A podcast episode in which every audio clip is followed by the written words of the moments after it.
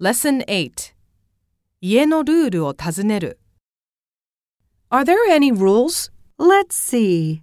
Keep your room clean. Also, could you help out with laundry and cleaning? Of course. Anything else?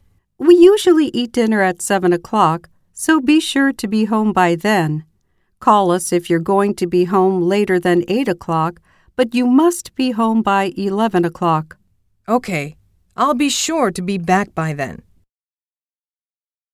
ミニ会話。Can I put some things in the refrigerator? Of course. Could you write your name on them to make sure Chris or Rachel don't eat them? Okay, though it's okay if they eat some.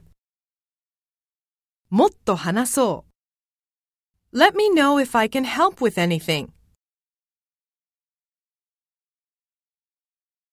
What should I do with my laundry? Is it okay if I bring my friend over? Can I take a long bath?